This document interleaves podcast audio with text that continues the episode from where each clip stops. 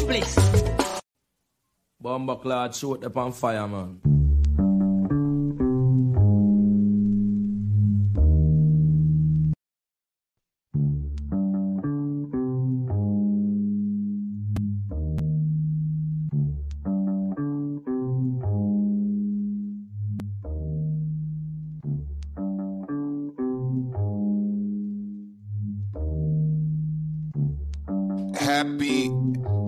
Wednesday.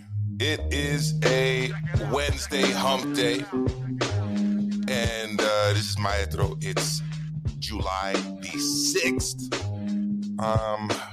Broadcasting to you from the Bronx, New York City with today's boxing news. Courtesy of the best website, I would say, that's out there for boxing news. That being the Boxing Scene. So make sure you check out all of the great reporting, writing that can be found on the Boxing Scene. Shout out to Keith Idec. Shout out to Corey Erdman. Shout out to Manouk Akopian. Shout out to all of the writers on the Boxing Scene because they provide me with my daily dose. So here I am, ready to give you a little bit of daily dose of Boxing Scene news, okay? These are my views, though. I'm going to read their great reporting, and then I'm going to give some of my own insights. All right, so look, lead story to today. All right, I had it pulled up a second ago. I'm going to pull it back up. All right, lead story to today is about Ryan Garcia. All right, who says, I need Gervonta Davis for mega fight. I don't have ego to admit that. All right, I think there's a little bit of an issue there, but I'll get to the bones of what is actually being said. Again, this is courtesy of Boxing Scene. This report, courtesy of Manouk Akopian. All right, great writer over there at Boxing Scene. Who reports, Garcia is a realist. The upstart boxer boasts nearly 9 million followers on Instagram, but he knows his star appeal can break past social media boundaries with the right dance partner. Garcia deems Gervonta Davis to be the perfect opponent to make him into a bona fide star. Quote, I want Tank Davis next, Garcia told BoxingScene.com and other reporters while promoting his July 16 fight against Javier Fortuna at Crypto.com Arena in Los Angeles on The Zone. Quote, a huge pay-per-view fight would involve me and somebody else, and I probably do need a little bit of Tank Davis to make a super mega fight. But I don't have an ego to admit that. I don't care. I know Tank is a big fighter. And I am as well. Whoever wins that fight becomes the face of boxing, unquote. The soon-to-be 24-year-old Garcia, 22-0, 18 KOs, has had Davis atop his wish list for at least the last 18 months, but a fight has never come close to being a done deal. Mayweather Promotions CEO Leonard Ellerbe presides over the career of Davis, and the executive has proclaimed that he's attempted to make the fight on two separate occasions to no avail. Garcia tried to take matters into his own hands by sitting ringside in Davis's last fight in New York when Davis knocked out Rolando Romero. Garcia had a colorful exchange with Ellerbe, demanding a great deal get done. Quote, Davis said, F me, then why are you screaming my name, talking about you next after the Romero fight? Why should I shut up, Garcia said. He's the one talking like that. Now, it's like either you want to do it or you do not want to do it. Don't tell me you want to fight if you're not actually going to be about it. He can say shut up all he wants. He wants that fight, unquote. Garcia will have to demand Golden Boy Promotions to equally force the issue and solve the Rubik's Cube that is the fractured state of boxing with rival promoters and networks. Quote, When there is a will, there's a way, said Garcia. Quote, think of every possibility and just don't be greedy. And I'm sure that both parties can come up with an agreement that is fair and firm and honorable all at the same time. You just have to look at it in all of those play aspects. Look at the data to prove your points, and then you move forward. You just have to look at who is the bigger draw and why, and then show the data for it. Numbers don't lie. There are a lot of people saying this guy is bigger than that guy. But all you have to do is look at the data, and you go from there. If they can't look at the reality of it, that's not my problem, unquote. Garcia's campaigns in the lightweight division, and it is stacked with star fighters. Devin Haney is currently the undisputed champion, and there are the likes of Vasily Lomachenko, Teofimo Lopez Jr. at or near the weight class as well. The most viable in-house option Golden Boy can present Garcia is former world champion Joseph Diaz Jr. Quote, I'm pretty sure I want to fight the bigger and better fighter in Gervonta Davis. I'm not worried about JoJo Diaz, said Garcia. So look, first off, I got to shout out Puro Sur. I got to shout out I Am Dwayne. This time, I got to shout out Virtuoso. And I got to say, look,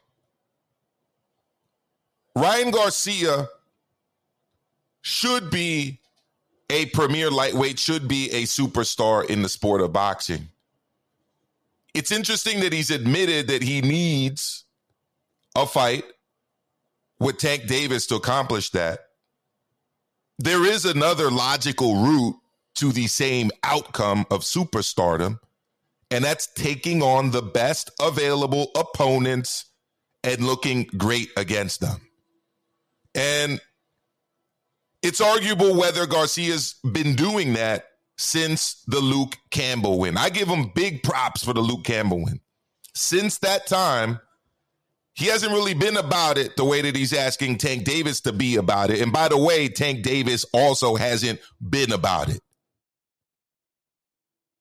Because Tank Davis has been fighting for Reggie belts in different weight classes and not taking out or taking on even the best lightweight opponents that are out there. But Maestro, who might that be? Well, I'll tell you who that is. Devin Haney. Devin Haney's definitely on that list. But Maestro, who else?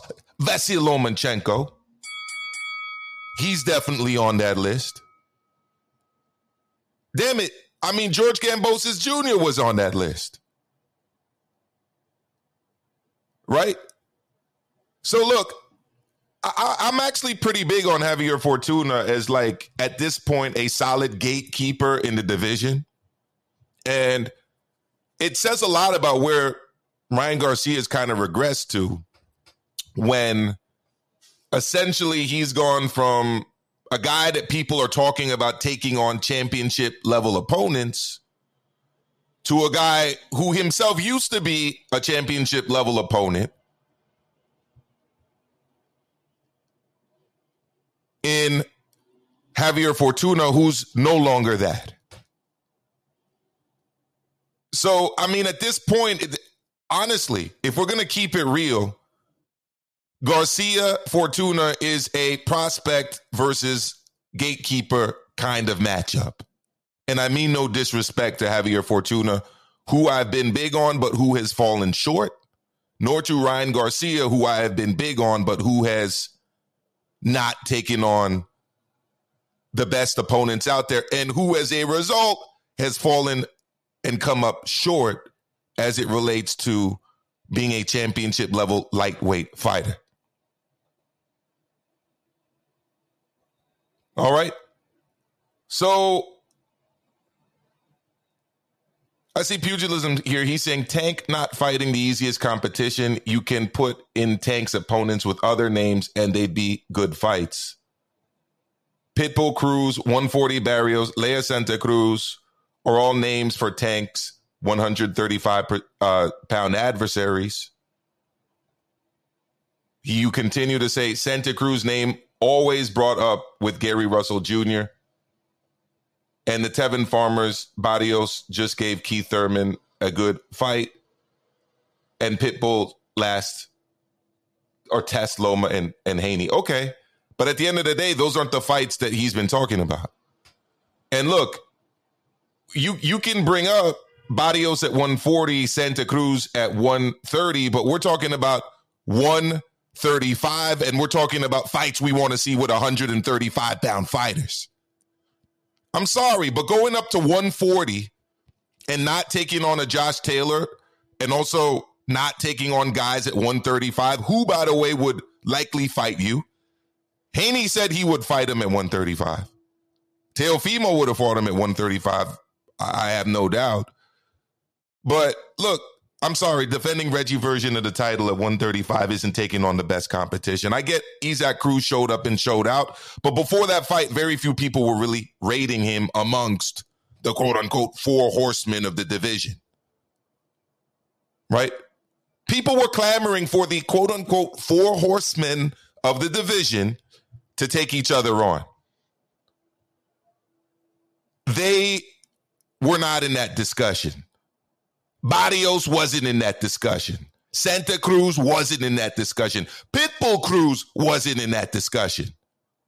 Those were guys hanging around in divisions north or south of 135 pounds that nobody was clamoring for a lightweight to take on. Nobody was clamoring for that. In fact, when the first Rolly Romero fight was supposed to happen, and of course, Rolly Romero couldn't take on, well, I wouldn't even say couldn't. I mean, Showtime decided that he shouldn't take on Tank Davis because of the allegations out there about him. Devin Haney publicly offered to step in, and Leonard Ellerbe squashed it. He squashed it.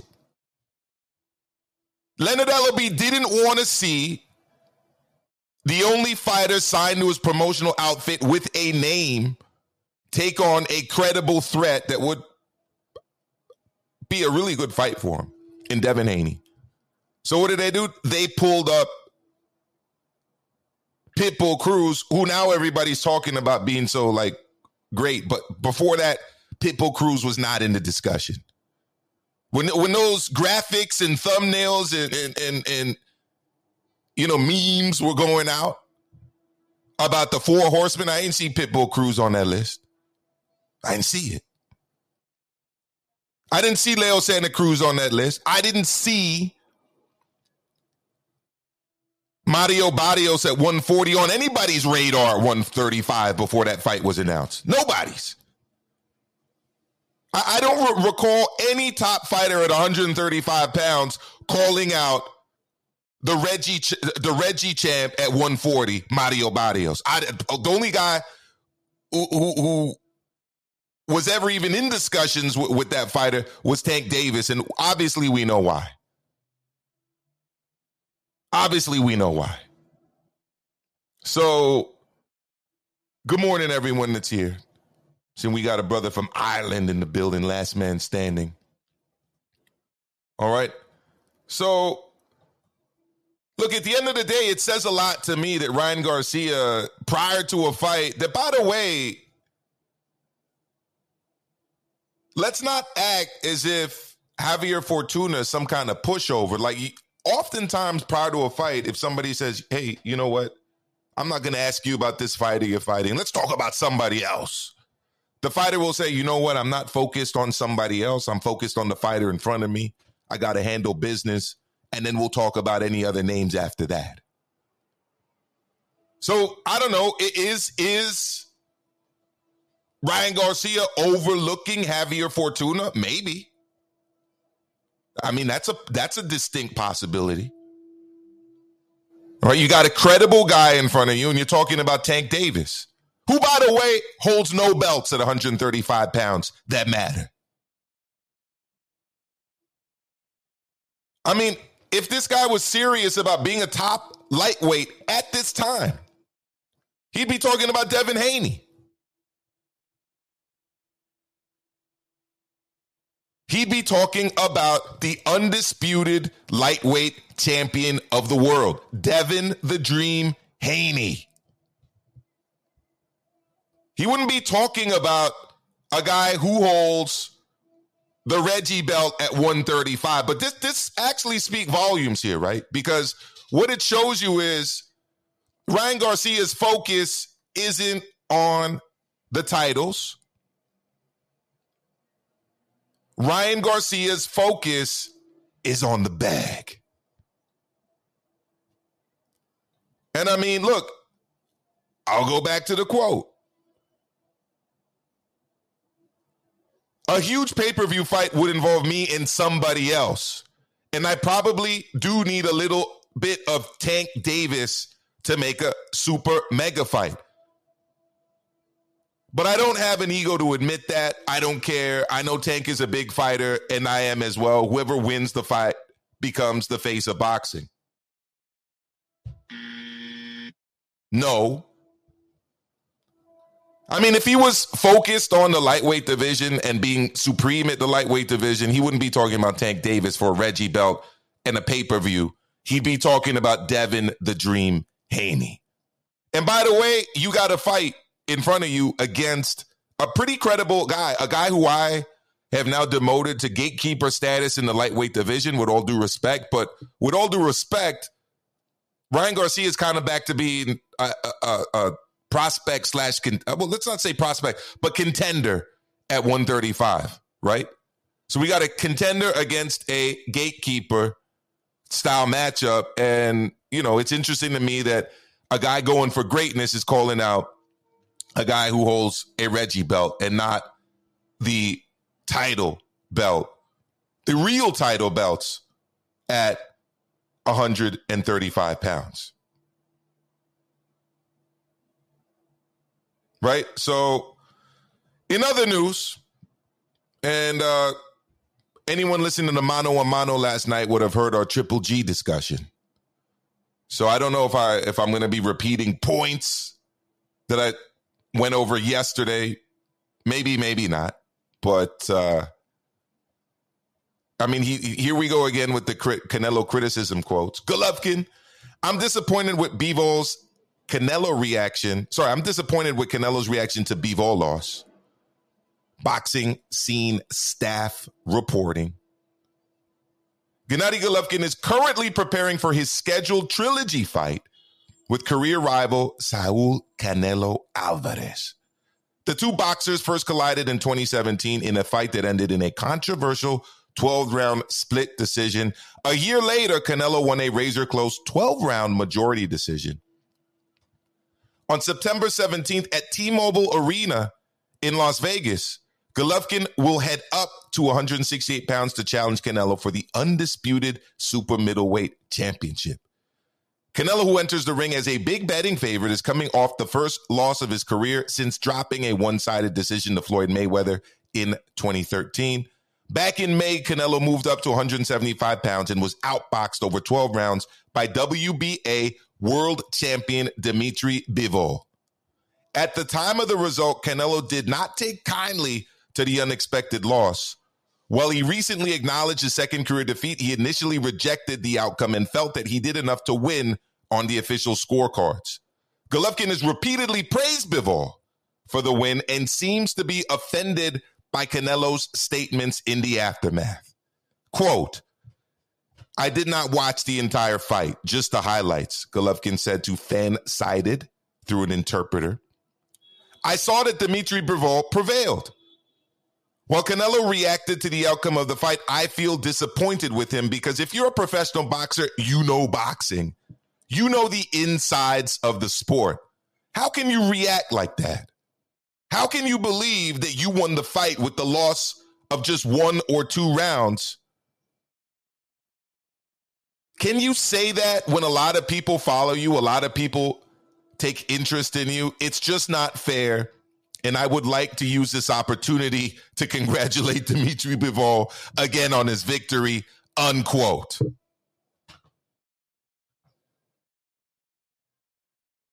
So, I mean, look, he's saying something that I think a lot of people actually feel. All right. Which is that Canelo clearly lost the fight with Bivol and could have probably had a better reaction to it. I was at the T-Mobile Arena. From where I was sitting in the press section, Bivol clearly outboxed Canelo to a comfortable 12-round unanimous decision. At the end of the fight, Canelo was actually very conciliatory to Bivol, right? And Canelo essentially, you know, was gracious in defeat. Flash forward about 45 minutes and we're in the media center in the basement of the T-Mobile Arena, and Canelo's talking about how he won the fight and totally disagrees with the scorecards and felt that he won. Only Canelo knows what Canelo actually thinks about that fight. But the result stands. It was a unanimous decision win for Bivol, officially closer than I had it. And I don't know if this is a guy of Russian descent in Gennady Golovkin shouting out a fellow Russian. You know, by the way, Golovkin is huge in Russia. For those that didn't know, I spoke to Stan from allboxing.ru, which is actually one of the biggest boxing websites. Let's call it the boxing scene in Russian. You know, it's that big.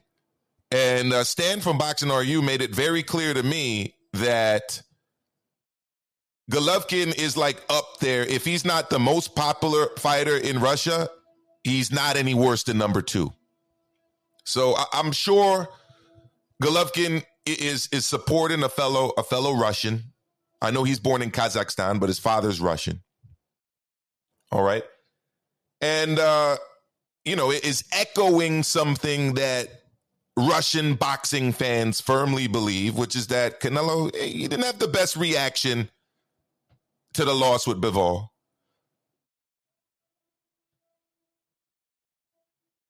But the problem I have with this is that when it comes to losing fights, Triple G has complained probably more than anybody about losing fights. I mean, maybe Jack Catterall is rivaling him. You know, recently Jack Catterall, he's, you know, been complaining about a fight that took place in February, I think. You know, they're still talking about it. Right, but just to put this into context, people that like are adamant supporters of Triple G are still talking about the Canelo loss, like still today. And Triple G is also still talking about it. I mean, he was talking about it on the press tour. So, yeah, I mean, I can see he's a little disappointed in Canelo's reaction to the Bivol loss, but at the same time, I mean, I'm sure a lot of people are disappointed in his reaction to the Canelo loss. Just saying. Just saying.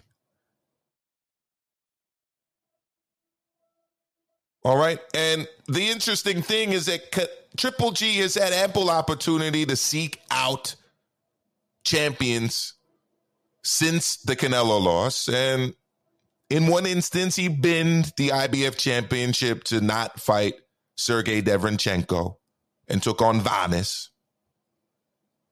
In another instance, he didn't actually like really all the way pursue unification with Boo Boo Andrade. So, I mean, just stop it.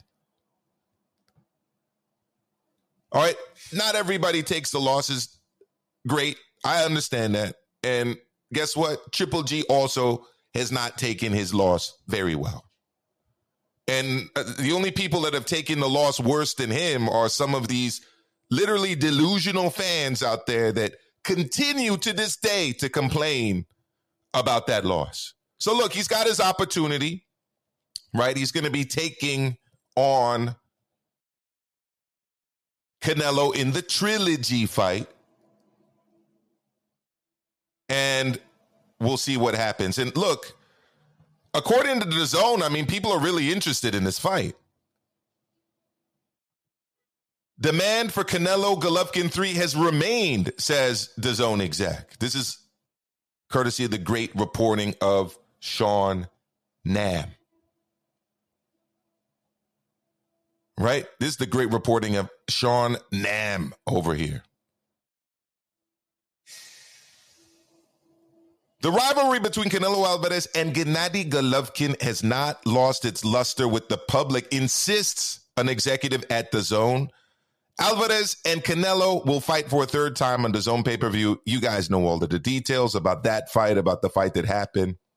All right, so I'll just fast forward here. Despite the projected gap or protracted gap between the second and third bouts, Joe Markovsky, an executive vice president at the DAZN, believes interest in the fight has not lagged with the public very much, if at all. Quote, the intrigue from the public has remained 100%.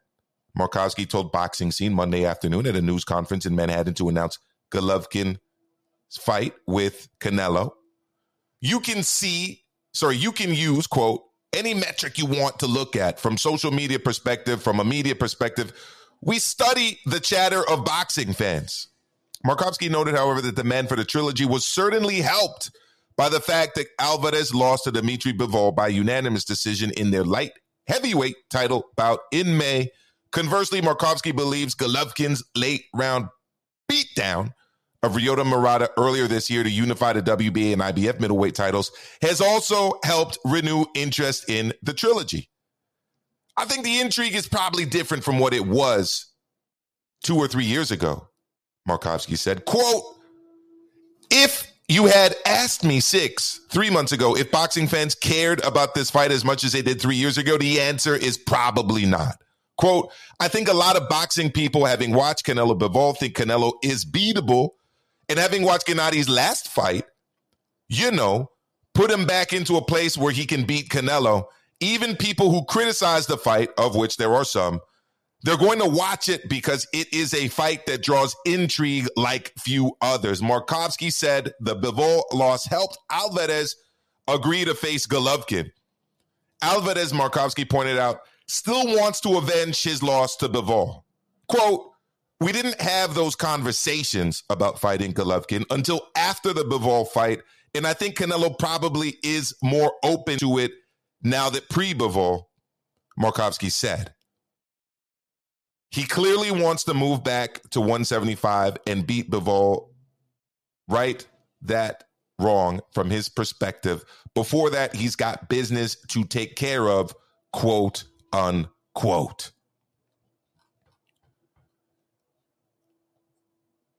You know, it's interesting, right? Because what's clear to me is what apparently is backed by the data. And what's clear to me is that loss to Bivol has actually helped Canelo Triple G3. The loss to Bivol has actually helped Canelo Alvarez. Sometimes you can turn a loss into a win, right? Because he's about to make big money to take on Golovkin. And I think that it's going to do better business than it would have if Canelo had won that WBA title. Think about it. As a boxing fan, which we all are, Canelo beats Bivol for the 175-pound WBA championship. Nobody is going to think that Golovkin's got any shot at winning that fight. And I don't think that under those circumstances, this pay-per-view does as well as it might actually end up doing. Nobody, except for the hardest of hardcore Gennady Golovkin fans, would look at it as a competitive fight. If, let's say, Canelo did to Bivol what he did to another Russian, Sergey Kovalev. If Canelo did to Bivol what he did to Caleb Plant. If Canelo did to Bivol what he did to Billy Joe Saunders. If Canelo did to Bivol what he did to Callum Smith, to Avni Yildirim. I could go on and on. I mean, this wouldn't sell as well as the fight is likely going to sell because he looked vulnerable a little bit. Golovkin looks like a force to be reckoned with because of the fight in Japan a little bit. And that little bit is going to be the difference between what this fight will do at pay-per-view, because let's not forget, this is on DAZN pay-per-view. What this fight will do on DAZN pay-per-view to what it would have done if Canelo were coming off of a win against Bivol. So he gets to go back down in weight, take on a 40-year-old coming up in weight, a guy he already beat. He gets to sell a hell of a lot of views on pay-per-view. And then he gets to move back up and take on Bivol in a rematch, coming off of another big pay-per-view fight. And, you know, with a spectacular highlight reel something, likely, against Golovkin. They get to put that in the promotional package. They get to put all that together. They get to sell us Canelo Bivol 2 or Bivol Canelo 2. Let's put Bivol's name where it's supposed to be, Bivol Canelo 2. And it's going to do better on pay-per-view than Bivol Canelo 1. So from a business sense, strictly business, I mean, you can see how this might make some sense. All right? You can follow that logical train. Right? Have I hopped on aboard that logical train? Not all the way there, but I was just putting into context what Joe Markovsky's quotes might mean in a broader picture, or with a little bit more, you know, background and information and an argument there. You know, I don't know how well Triple G Canelo 3 would do. Canelo Triple G 3 would do without the Bivol loss. I mean, I wasn't high on this fight at all, personally. I wasn't asking for it, didn't want to see it. Wasn't on my list of fights that need to happen in 2022. All right, the fights that in my eyes needed to happen in 2022. Okay. Were Fury against the winner of Usyk and Joshua. Needs to happen. I'd love to see it happen.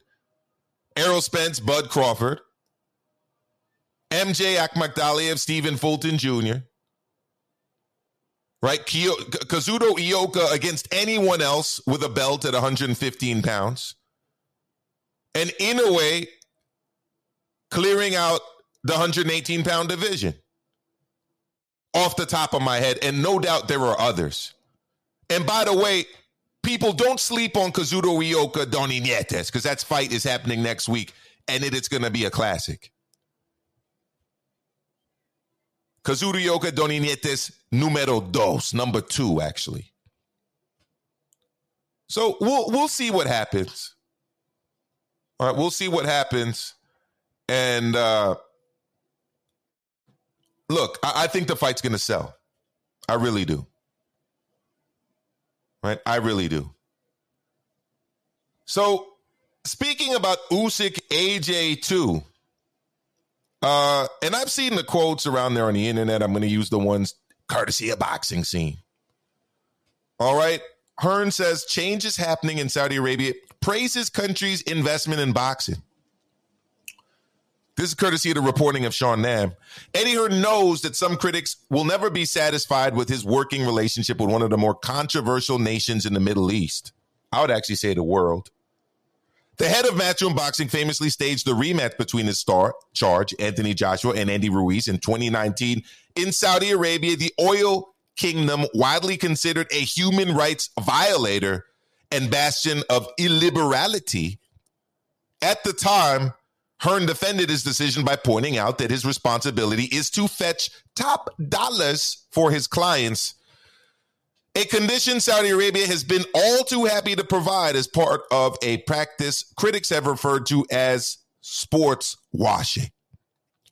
The country has flaunted its checkbook to various high-profile sports organizations in the Western world, from professional wrestling to golf, in a bid to cover up its faulty human rights record.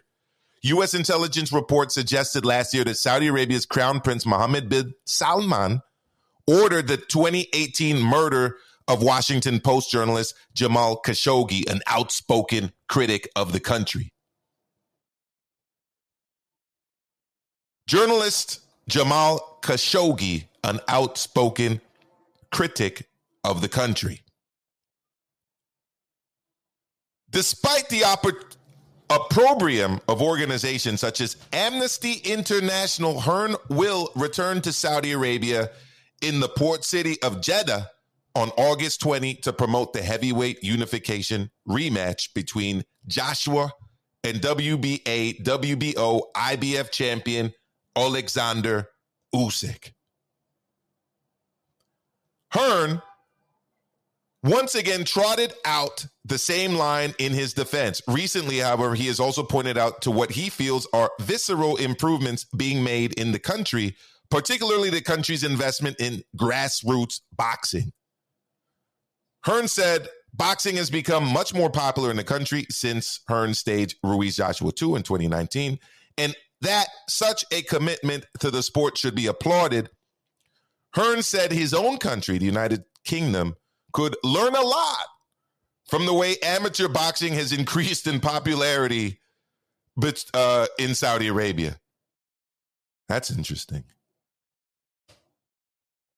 I don't know if my UK people agree with that. Anyhow, quote, now we have to deal with a bigger social issue, which is the issue of change, Hearn told BBC 5 Live Boxing. We've seen the change there. I was in Saudi Arabia, Jeddah last week. The change from what I've seen from 2 years ago in the country from the Andy Ruiz fight is substantial.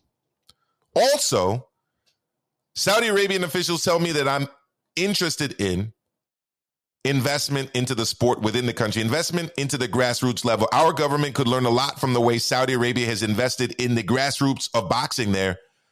It's up over 300% participation in amateur boxing clubs since the Ruiz fight.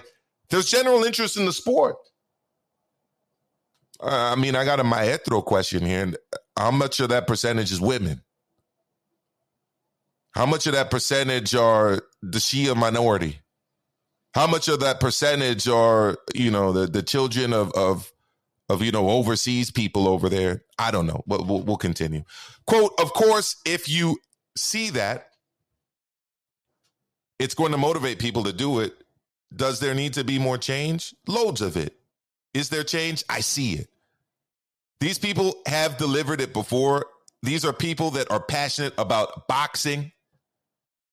Hearn is hopeful that the publicity that Usyk Joshua 2 will bring will help loosen up some of the more restrictive laws in Saudi Arabian society. Quote, I still go back to this. This is a dangerous sport, Hearn said. Quote, my job is to provide the best opportunities for these fighters, but of course we want to see a better place, more change, and hopefully this can promote that.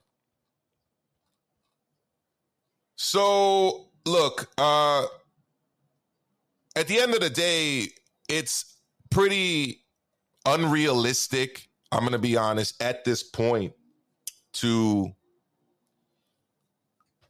expect that these boxing promoters are not going to stage events in countries where they can get the most money. I have no doubt that if North Korea put up $120 million or outbid Saudi Arabia, that North Korea could probably host this fight. Right? Or any of the other Gulf states or, you know, any country. My main issue is with kind of the hypocrisy with the rulings and, you know, things that people were saying about like Russian fighters not even being allowed to fight for titles and Russia not being able to host world title fights. If Saudi Arabia can do it, every country has to be able to do it. If Saudi Arabia is allowed to host a boxing event, then every country in the world should be able to host a boxing event.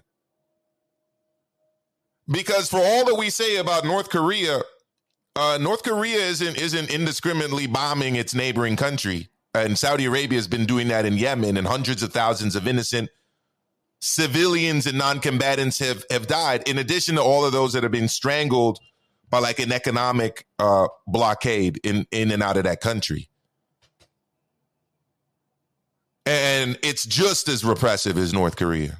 I would actually say more, actually, because when you look at the Olympics, Winter Olympics and Summer Olympics, I mean, you do see female North Korean athletes playing soccer, speed skating,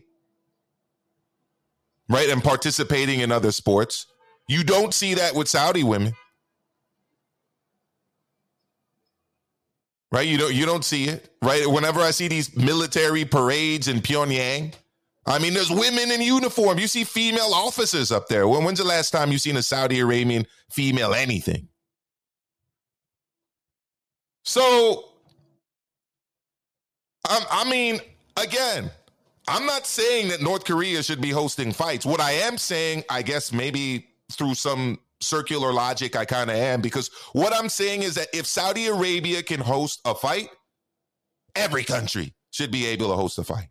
Russia, the United States, North Korea, you know, Azerbaijan, whatever.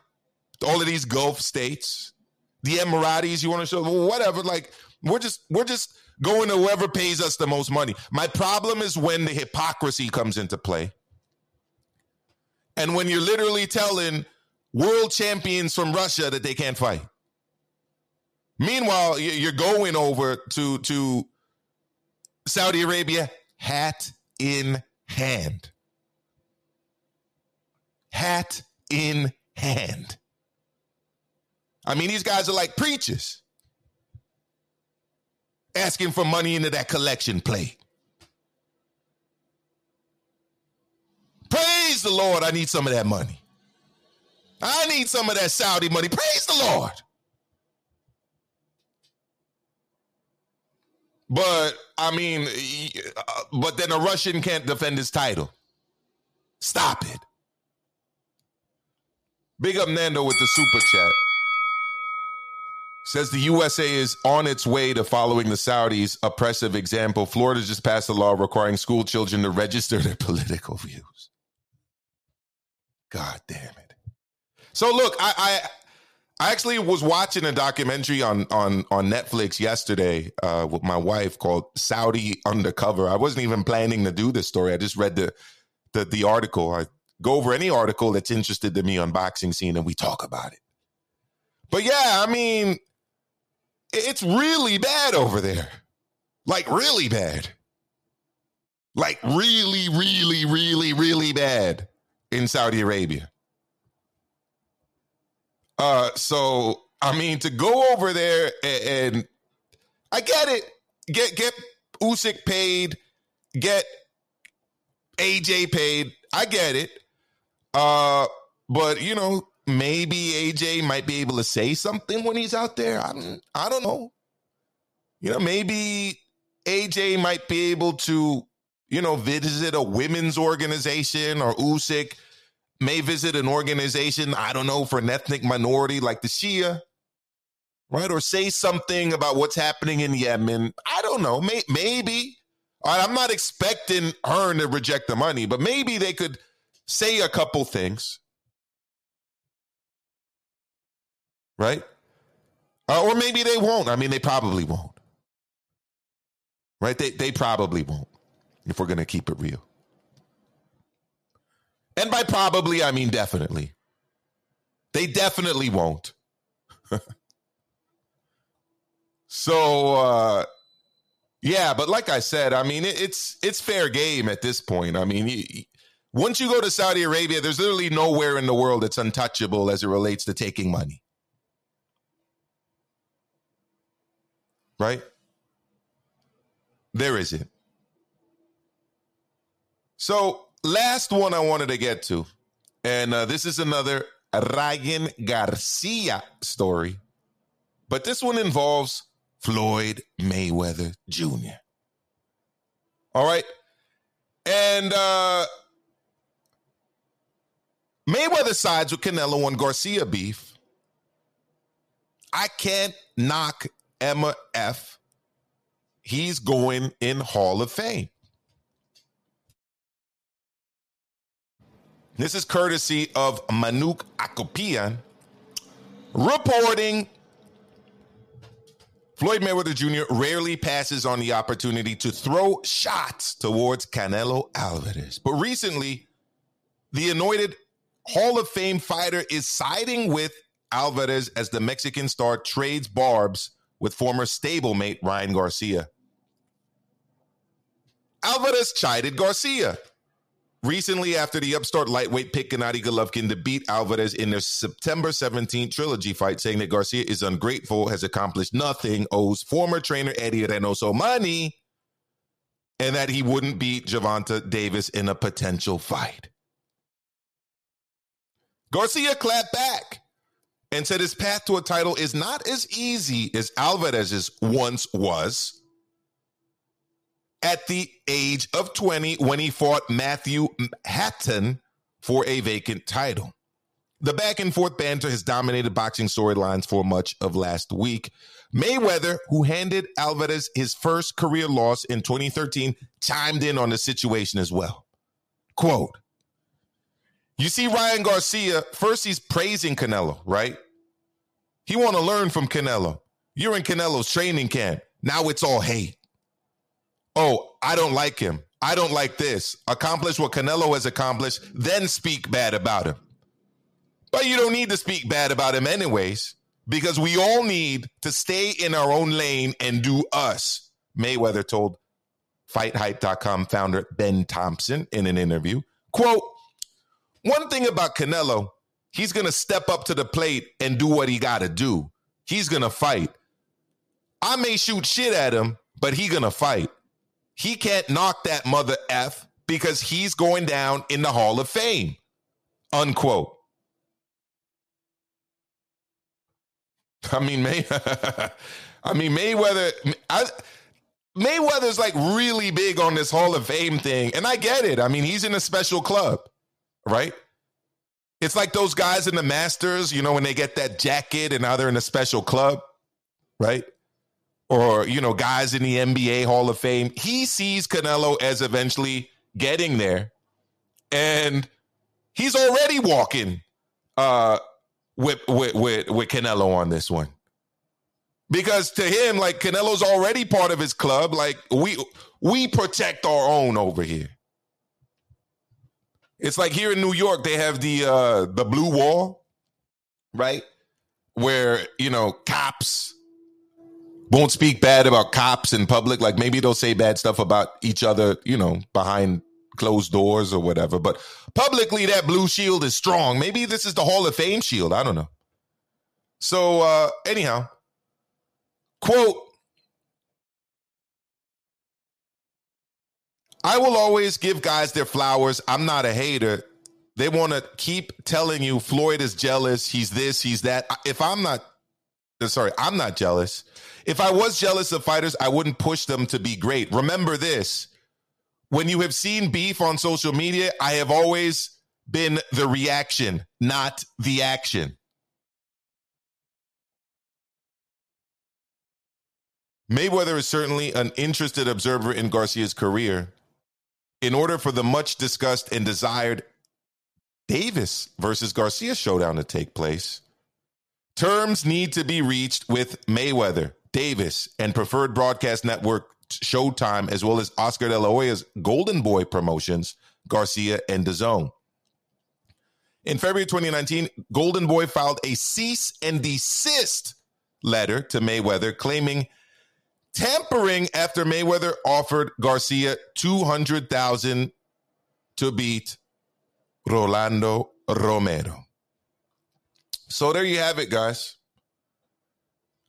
Floyd, you know, he's now the elder statesman.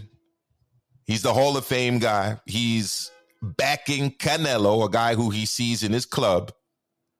And he's telling, listen, this is what you got to do. This is what you got to do, young man. Go do something. Because right now it's you're not going to speak to guys like Canelo like that. You're not going to speak to a future Hall of Famer like that. And I'm a Hall of Famer saying that. So that was Floyd on this one. Look, I want to thank everybody for listening. These go up every day as a podcast. So you can find them on Spotify, Apple, Google, Stitcher, all of those other podcasting platforms. Just look up Maestro A. Throw in boxing if you want, and you'll see them all there. Leave me a 5-star review, and if you're watching here on YouTube, make sure you please hit that like button, hit that subscribe button, all right, and ding that notification bell. Thank you so much for tuning in, everyone. I do appreciate it, and I will see all of you all next time.